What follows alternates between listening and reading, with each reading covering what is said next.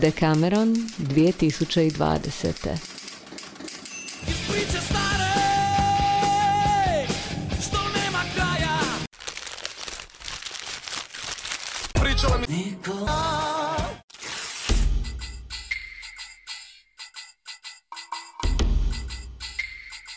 Hej bok, ja sam Fufi, a ovo je šesta epizoda podcasta Decameron 2020. u kojem čitamo priče s istoimenog subreddita od ljudi koji nam za to daju dopuštenje.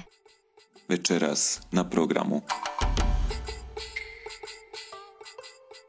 Prvo jedan crossover gruntovčana iz slavenske mitologije iz pera Bodlerovog cvijeta, koji će autorica sama pročitati, a zatim koloplet strašno kratkih priča koje su pisali i čitali razni vrsni autori. Sponzor ove epizode je Edmi. Ne znate što su čukljevi, ali se želite riješiti. Ne razumijete točno što je na slici, ali vidite da je 2 dolara na višu pa bi bilo šteta ne kupiti. 3 minute u komadu vam je previše za jedan YouTube video. Srećom postoji Edmi, dodatak za internet preglednike koji vam dodaje još više reklama na svaku stranicu. Edmi, blog sam.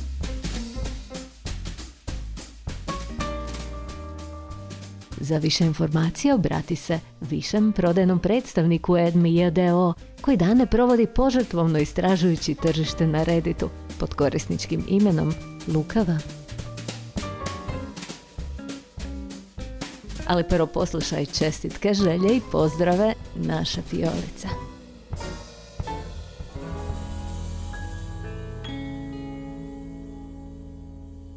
Hej, bok mojim malim mazohistima koji su ovdje svojom voljom i onima koji slušaju pod prisilom.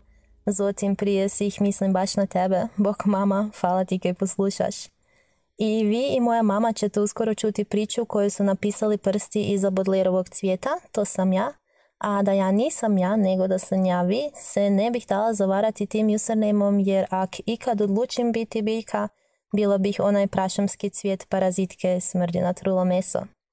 Osim trulih cvjetova, inače volim i čitanje, fotkanje, lutanje šumama, tu i tam delam pekmez i žganicu doma, a noću kad ne mrem zaspati najrađe slušam zvuk veš mašine. Isto tak mi je jedno od područja interesa slavenska mitologija, čime dolazim na temu ove priče. Ona je zamišljena kao dio zbirke mitoloških motiva u recimo malo suvremenjem okruženju, samo iz nepoznatih razloga koji definitivno nisu njenost, tu realizaciju stalno odgađam. Ali uskoro moji dekameronci, uskoro. Nego, za ovaj put bi to bilo to od mene, nadam se da ćete uživati, a do sljedećeg vam slušanja želim puno dobre volje i uvijek suhe čarape.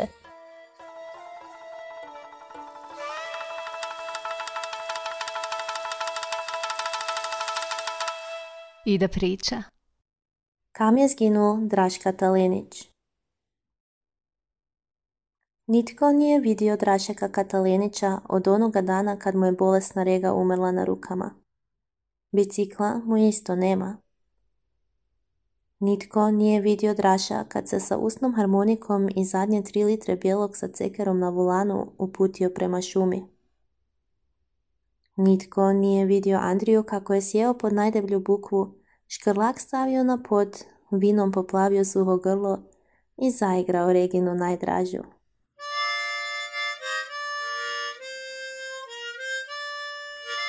I iako se inače radilo o veselom pjesmujku, iz ove su harmonike izlazili jedino tihi tonovi slomljenoga srca. Melodija koja je vjetru bila teška, ali ju je usprkos tome mukotrpno raznosio kroz tabla i lišće, travke i oblake, sigetečke ulice i niz korito drave.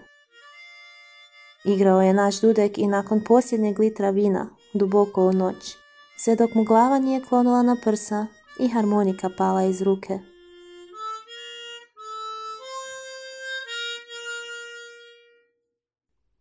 Ove je noći spavao čvrsto, unatoč tvrdoj kori bukve iza leđa. Osjetio je jutarnju rosu koja mu se uvukla u čizme, ali ipak mu je bilo nekako toplo. Ne za stopala, ali oko srca. Nešto ga je trgnulo iz sna. Neki glas, nježan u daljini. Ili ipak u blizini. I smijeh, zvuk malih kristalića koji klize niz svilu paukove mreže. Spavali još uvijek? Sanjali? Možda još vino nije popustilo. Mamurno je otvorio lijevo oko, pa desno, malo ih je protrljao, a zatim ih razrogačio. U žbunju ispred njega je stajala djevojka. Ispružila je ruku prema Dudeku i osmijehom dala do znanja neka je slijedi. Hodi Dudek, čuo se opet onaj isti tanki glas. Hodi i Dude nam još, Dudaš.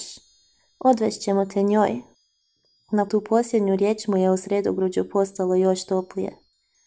Osmijehnuo se samome sebi jer je znao na koga djevojka misli. Ne preostaje mu ništa drugo. Kimnuo je, stavio vlažnički lak na glavu i krenuo sve dublje u šumu, slijedeći mladu djevojku i zaigrane uvojke njezine duge zlatne kose. Hodali su, nije Dudek ni sam znao reći kako dugo. S vremenom se uz ritmično koračanje zagledao tlo ispred sebe. Opet mu se pričinjavalo da čuje smijeh, zvuk milovanja harpe sa tisuću struna. Digao je pogled i preko ramena mlade djevojke spazio proplanak prosijan šumskim cvijećem i obasjan neomoljivim zrakama sunca. I, zar su ti sjajni obrisi stvarni?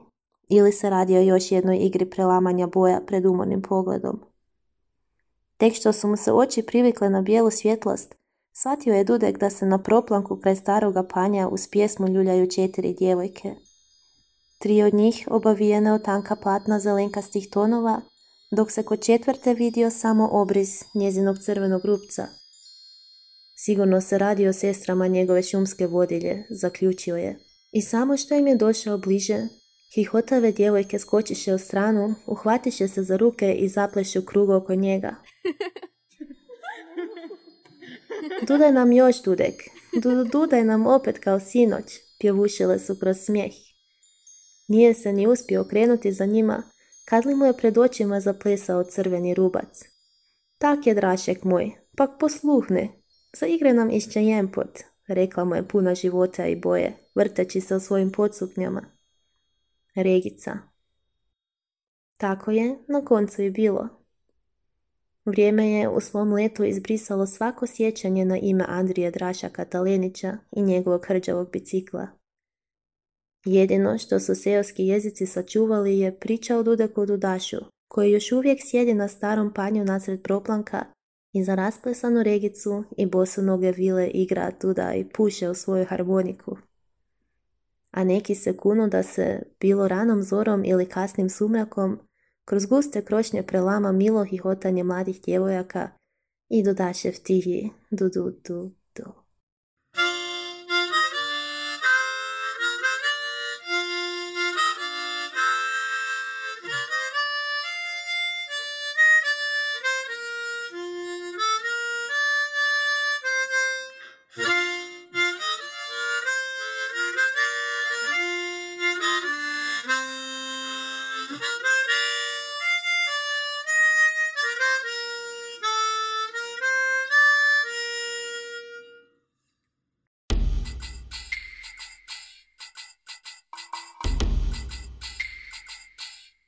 Priču je napisala i čitala prašumska fiolica, koja je trenutno na pauzi od redita, ali prisluškuje.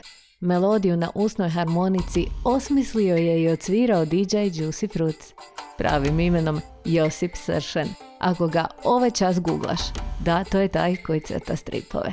Reklamu je napisao Luka V, koji se odazvao i na Spooktober Flash Fiction izazov, ali nije bio jedini, što nas dovodi do strašno kratkih priča u rečenici. Poštar je pozvonio, predstavio se, da bi glas preko portafona rekao Zvonite Ištvanićima, oni obično otvaraju svima. Smiješno je kako većina ljudi ostavi barem jedna vrata otključena. Ne diži se. Gledajući kako život napušta njegovo tijelo, preplavila me spoznaja da je ipak bio čovjek. Gledajući kako život napušta njegovo tijelo, prestravila me spoznaja da ne osjećam ništa. Rodila sam se. Na praznom pločniku je hodao iza nje. Agonijski predugo. No svaki puta kada bi ju pokušao prestići, ona bi ubrzala hod. Noćnu tišinu mog samačkog stana presjekla je zvonjava kuhinskog sata koji nisam navinula. Došao sam u obiteljsku kuću na proslavu. Svi su bili tamo lijepo obučeni. Pozdravio sam sve, ali oni mene nisu. Ja sam bio u bijelom, no shvatio sam da je dress code black. Od uvijek me zanimao taj osjećaj. Znači, tako izgleda smrt. Dok je mlađahna 35-godišnja lingvistkinja nervozno brojala kovanice na blagajni konzuma, blagajnica je ustvrdila s tobom uvijek problemi.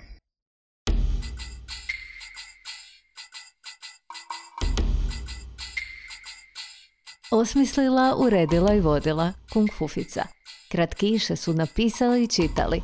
Dark Age U. Dekadentni tehnolog, Žena od vanilija. Smihi. Trollmaster 2040, Lukav i Modem Jesus. Špice osmislio i napravio Camille Marseille. Dodatni zvukovi i glazba koje sam koristila u montaži su sa zepsplat.com i freemusicarchive.org. Na Decameron se možeš pretplatiti preko svoje omiljene aplikacije za dohvaćanje podcasta, a uvijek ga možeš poslušati i preko brauzera. U sljedećoj epizodi Bog da je svima, ja sam Mezmer, ispričat ću vam spoznaju o Bogu koju sam imao na brdu okazanja. Ali tek nakon što mi je Zemo Gojko rekao da moram na koljenima da iđem do vrha ko njegova baba. I to je to. Ne zaboravi da ne moraš čekati da ti neko s interneta pročita priču. Samo se zaleti na subreddit Decameron 2020. bilo kad i čitaj. Pa ti možda dođe da nešto i napišeš. Vidiš da nije tako strašno. Ćao, mjao. Aj bok. Poz.